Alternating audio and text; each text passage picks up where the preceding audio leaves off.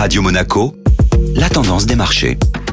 Radio Monaco, la tendance des marchés avec Société Générale Private Banking. Bonjour Clémentine Rousseau. Bonjour Benjamin. Pas de tendance marquée en ce début de semaine sur les marchés. Et non, les marchés d'actions européens sont restés très calmes ce mardi. Cependant, la société européenne Solution 30, spécialisée dans les solutions pour les nouvelles technologies, est excessivement chahutée. Le titre a chuté de plus de 70% sur la séance de lundi et a continué sur sa lancée hier avec moins 8%. L'auditeur EY expliquait que le groupe n'est pas totalement transparent et n'a pas communiqué les informations nécessaires à la réalisation de l'audit. Le groupe Atos saisit l'autorité des marchés financiers. Un investisseur inconnu a annoncé détenir 5% du capital de la société de services numériques, soit un ticket de plus de 300 millions d'euros. D'après les premières investigations, la société de cet actionnaire mystère aurait été radiée le 18 février 2020 en France. L'absence d'informations sème le doute et l'inquiétude. Atos saisit l'AMF pour manipulation de cours. Clémentine Rousseau, merci.